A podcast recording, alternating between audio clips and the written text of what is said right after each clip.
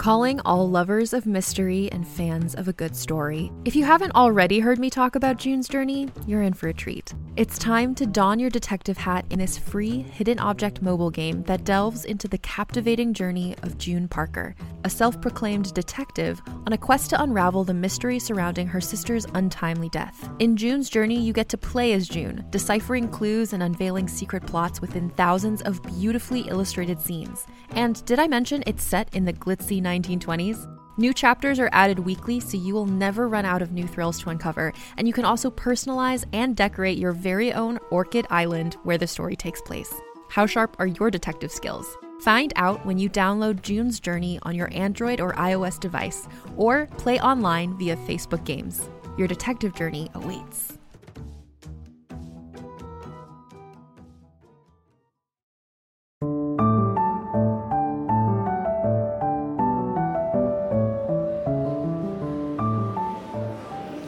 Ever seen such splendor?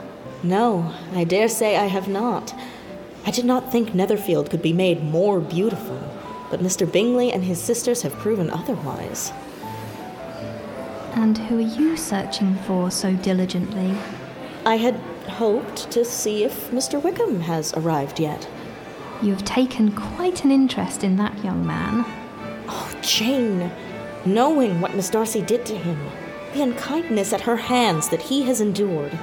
I cannot believe Miss Darcy capable of such cruelty. You are so determined to think only the best of people. Laugh as much as you choose, but you will not laugh me out of my opinion. Do but consider in what a disgraceful light it places Miss Darcy to be treating her father's favourite in such a manner, one whom her father had promised to provide for. No, it's impossible. No woman of common humanity, no woman who had any value for her character could be capable of it. Can her most intimate friends be so excessively deceived in her? I can much more easily believe Mr. Bingley's being imposed on than that Mr. Wickham should invent such a history of himself as he gave me. Names, facts, everything mentioned without ceremony. If it be not so, let Miss Darcy contradict it. Besides, there was truth in Mr. Wickham's looks. It is difficult indeed. It is distressing. One does not know exactly what to think. I beg your pardon. One knows exactly what to think. Miss Elizabeth, Hello, Mr. Collins. I take this opportunity of soliciting you, Miss Elizabeth, for a dance. Oh, I. Mr. Collins, I am surprised. I did not realize you would dance tonight. I am by no means of the opinion, I assure you, that a ball of this kind given by a young man of character to respectable people can have an evil tendency, and I am so far from objecting to dancing myself that I shall hope to be honored with your hand in the next. I see. Go on, Lizzie. I shall keep watch for your friend for you. Jane? Splendid, Miss Elizabeth. Hmm, hmm, hmm.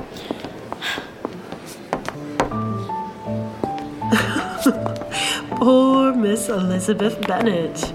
Caroline, do you see? An unfortunate choice in partner, to be sure. He has trod on her foot twice already, and if he noticed, he gave no indication. He is far too occupied with turning the wrong way to notice such a thing. May I ask what you find so amusing? Do you see? Miss Elizabeth trapped in a dance with that odd relation of hers, Mr. Collins. A young lady of her prospects can expect little else. I expect that meddling mother of hers has pushed him on her. More likely, her on him. I wonder when we shall hear the happy news. News, surely. But whether it will be happy remains to be seen. Miss Darcy, not one laugh from you? I would laugh at something were it humorous. An invigorating dance, I must say, and such excellent musicians. I have had but few occasions in my life to hear their equal. Do you agree, Miss Elizabeth? Yes. Miss Elizabeth, I wonder if you might. Excuse me, Mr. Collins. I have just spotted my dear friend Charlotte Lucas, and I would like to speak with her. oh, yes, of course.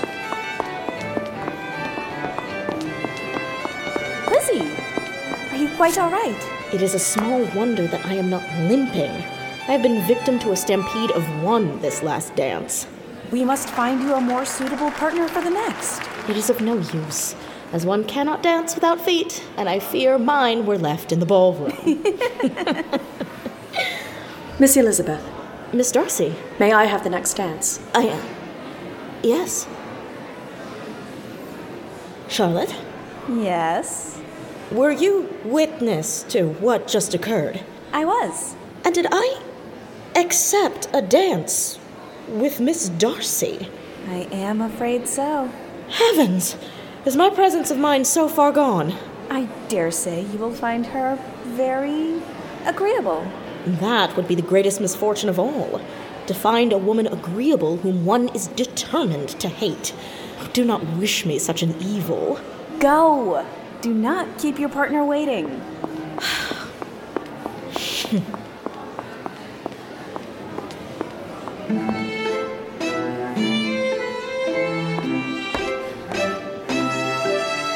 I am accustomed to this dance at a faster pace. Yes. I may prefer it this way.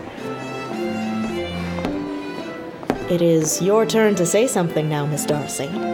I talked about the dance, and you ought to make some sort of remark on the size of the room or the number of couples.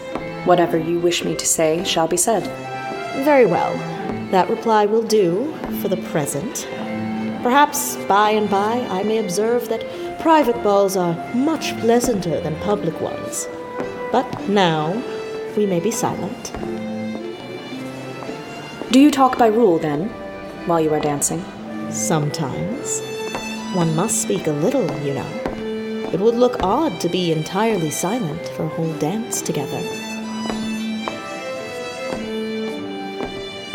Does your family often walk into Meryton? We do. When you met us there the other day, we had just been forming a new acquaintance. Mr. Wickham is blessed with such happy manners as may ensure his making friends. Whether he may be equally capable of retaining them is less certain. He has been so unlucky as to lose your friendship, and in such a manner which he is likely to suffer from all his life. I am sure he has told you many things about it. I remember hearing you once say, Miss Darcy, that you hardly ever forgave, that your resentment, once created, was unappeasable, It is true. and you never allow yourself to be blinded by prejudice. I hope not. It is particularly incumbent on those who never change their opinion to be secure of judging properly at first.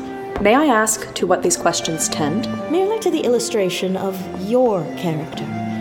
I hear such different accounts of you as puzzle me exceedingly. I could wish, Miss Bennet, that you were not to sketch my character at the present moment. But if I do not take your likeness now, I may never have another opportunity. I would by no means suspend any pleasure of yours. I would only caution you against a friendship with Mr. Wickham. And I should hold friendship with you instead? Wh- Mr. Wickham. Mr. Wickham is A man who has he- done well for himself despite the barriers put into place by you, the things taken from him by you.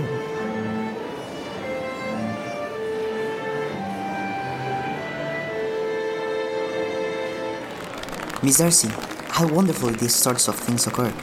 I happened to overhear you mentioning the names of your cousin Miss de Bourgh and her mother, Lady Catherine. Who would have thought of my meeting with perhaps a niece of my esteemed patroness in this assembly? I am most thankful that the discovery is made in time for me to pay my respects to you. Mr. Collins! I shall entreat your pardon for not having done it earlier. It will be in my power to assure you that her ladyship was quite well when last I have seen her. Mr. Collins. Miss Elizabeth.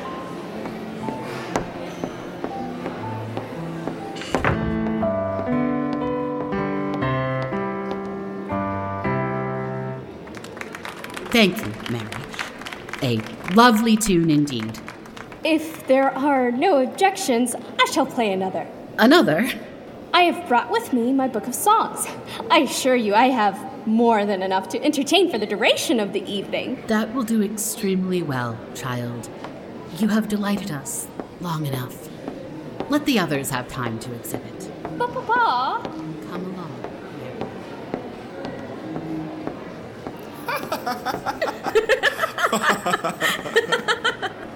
and she never did tell them she sent the verses. It was only found out when they caught her leaving them in their garden. And that same young lady had written verses to three others, leaving them in gardens all over the neighborhood.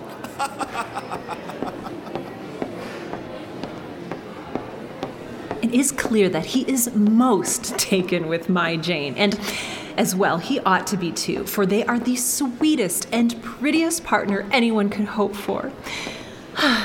it will be a most advantageous marriage, and Jane will want for nothing at all.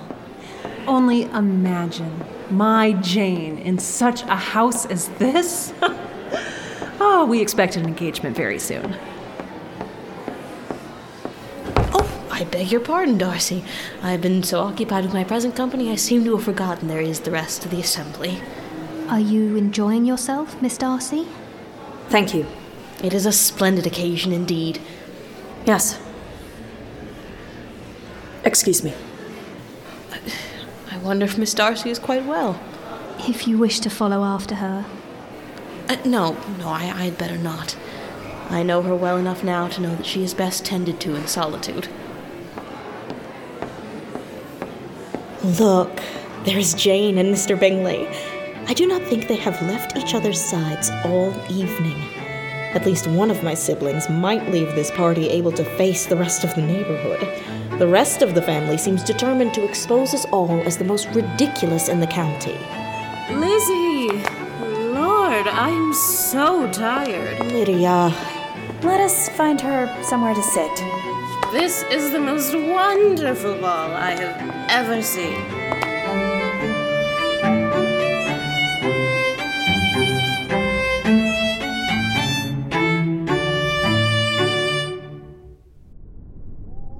Well, uh, allowing for the necessary preparations of settlements, new carriages, uh, wedding clothes, we should undoubtedly see Jane settled at Netherfield in the course of three or four months. I beg you, my dear, to leave such preparations to the side until the young man has asked Jane for their hand. Oh, he has all but done it. But not, in fact, done it. Mr. Bennet, you will be happy I have thought so far ahead when the day does come. We will be quite prepared. Oh, I am very glad to find you all here. May I hope, Mr. and Mrs. Bennet, for your interest with your fair daughter Elizabeth when I solicit for the honor of a private audience with her in the course of this morning? Oh dear, yes, certainly. I am sure Lizzie will be very happy. I am sure she can have no objection. Come, Kitty, I want you upstairs. But, Mamma. Immediately, Kitty. I beg you will not go. Mr. Collins must excuse me. He can have nothing to say to me that anybody need not hear. Lydia, wake up for heaven's sake. Mamma, I am going away myself. No, no, nonsense. Lizzie, I desire you to stay right where you are. But, Mamma. Lizzie, I insist upon your staying and hearing Mr. Collins. Perhaps we ought Mr. to. Bennet.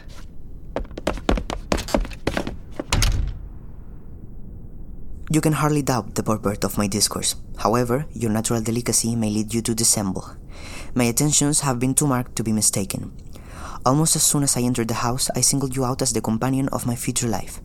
But before I am run away with by my feelings on this subject, perhaps it would be advisable for me to state my reasons for marrying, and moreover for coming into Hertfordshire with the design of selecting a wife, as I certainly did.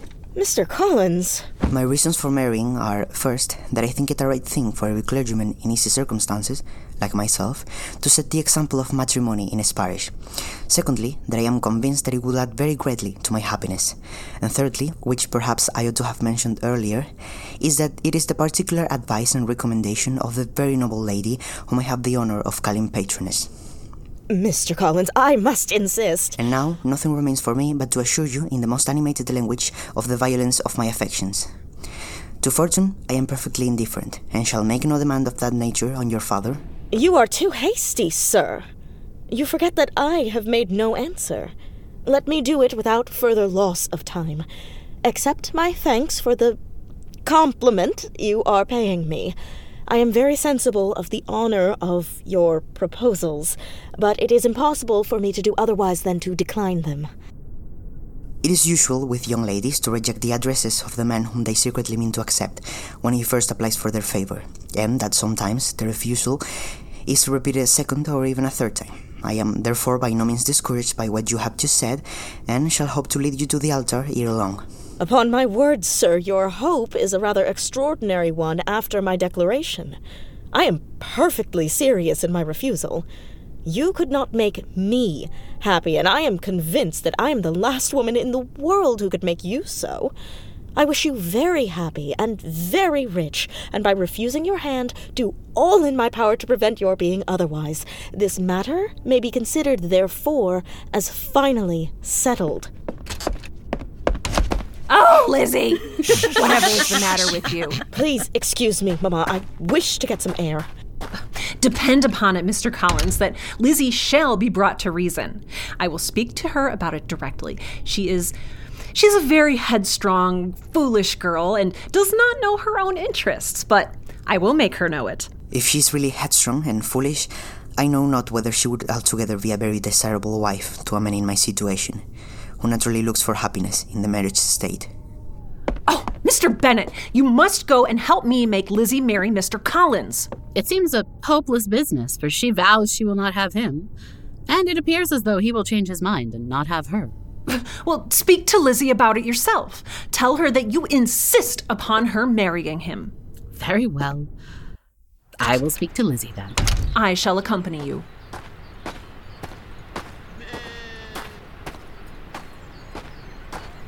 There she is, pacing in the mud. Ugh. Lizzie, come here, please. I have sent for you on an affair of importance. I understand that you have refused Mr. Collins on his offer of marriage. I have. And that you are resolute in your decision. I am. Very well. We now come to the point. Your mother insists upon you accepting him. Is it not so, Mrs. Bennet? Yes, or I will never see her again. An unhappy alternative is before you, Elizabeth. From this day, you must be a stranger to one of your parents. Your mother will never see you again if you do not marry Mr. Collins, and I will never see you again if you do. Oh, what do you mean, Mr. Bennet, in talking this way? You, you promised to insist upon her marrying him. I promised I would speak with her. I made no promises about what I would say. Thank you, Papa.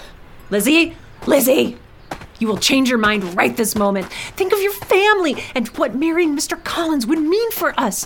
How can you forget about us all when we could be turned out at any moment?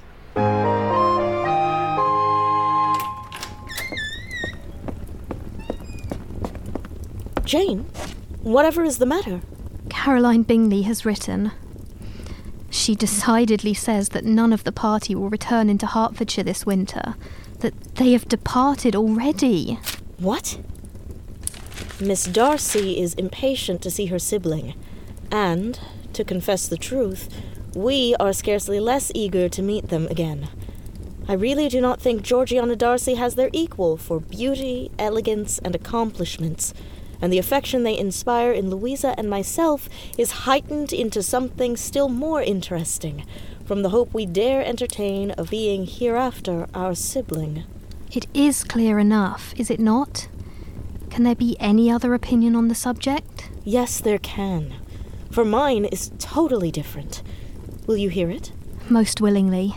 Miss Bingley sees that her brother is in love with you she follows him to town in hope of keeping him there and tries to persuade you that he does not care about you. Lizzie. No one who has ever seen you together can doubt his affection. Miss Bingley, I am sure, cannot. Can I be happy, even supposing the best, in accepting a man whose sisters and friends are all wishing him to marry elsewhere? You must decide for yourself. I am sorry to ever see you hurt, Jane. Had I been more guarded with my heart, I would not be. Lizzie, Charlotte Lucas has come to see you. Go, go. I think I should like to be alone for a little while.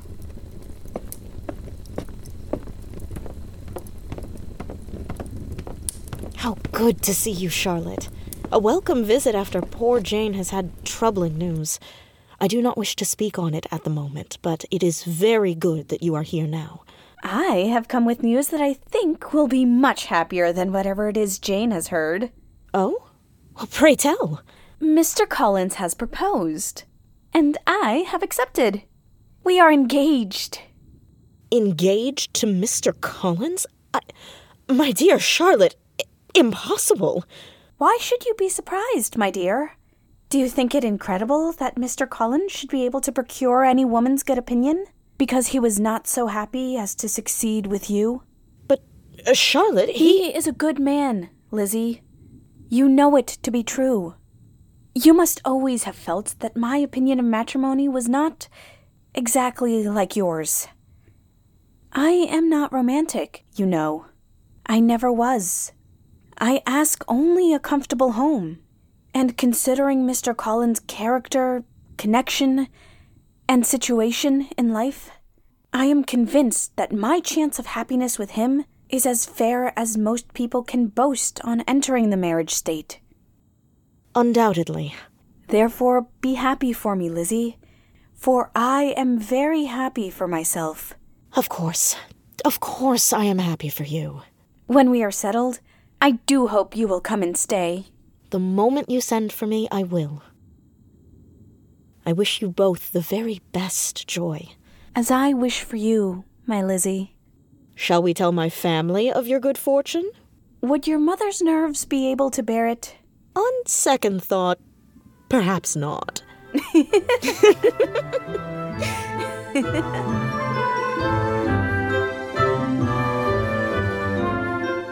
Queer Pride and Prejudice, based on the novel by Jane Austen, was created by Cassie Josephs and Caroline Mincks and was adapted and directed by Caroline Mincks and Evan Tess Murray. Original music was composed by Trace Callahan, with sound design by Brad Colbroock and Tal Minear. This episode featured the voices of Lisette Alvarez as Mary, Jordan Cobb as Elizabeth, Alexander Endymion Hernandez Diaz as Mr. Collins, Danyelle Ellett as Louisa, Leslie Gideon as Charlotte, Sawyer Greene as Bingley, Eleanor Grey as Jane, Ishani Kanetkar as Caroline, Caroline Mincks as Darcy, Evan Tess Murray as Mr. Bennet, Khalila Roney as Lydia, Sarah Rhea Werner as Mrs. Bennet, and Chijioke B. Williams as Kitty. This episode was sponsored by Paul Sumner. Follow us on Twitter at Queer Pride Pod. Our website is currently visiting the Lake District, but will return to Longbourn very soon.